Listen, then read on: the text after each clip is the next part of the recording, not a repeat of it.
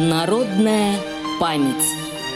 Радиомарафон региональных организаций ВОЗ к 75-й годовщине Победы в Великой Отечественной войне.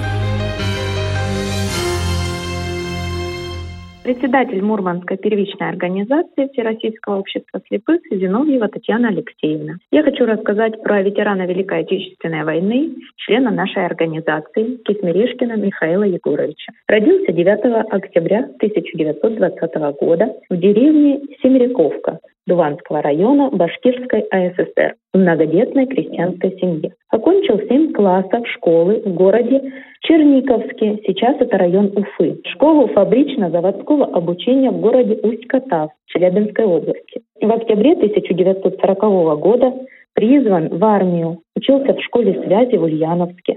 Война застала Михаила Егоровича в Черниговской области на Украине, откуда его войсковая часть была направлена под Сталинград. С февраля по август 1941 года он служил в 497-м особом батальоне связи в звании младшего лейтенанта. С августа 1941 года по август 1942 года стрелком в 1160-м стрелковом полку. С августа 1942 года телефонистом стрелковой дивизии. В феврале 1943 года он попал в плен. По март 1945 года находился в Германии, в городе Франкфурт на Майне. Освобожден американцами.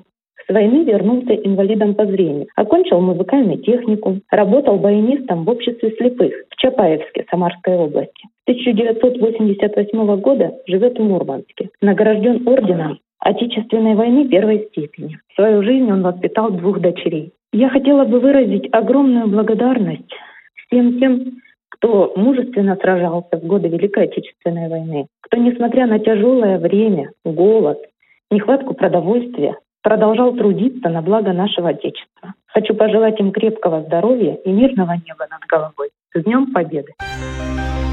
Народная память. Специальный проект «Радио ВОЗ» к 75-летию Великой Победы.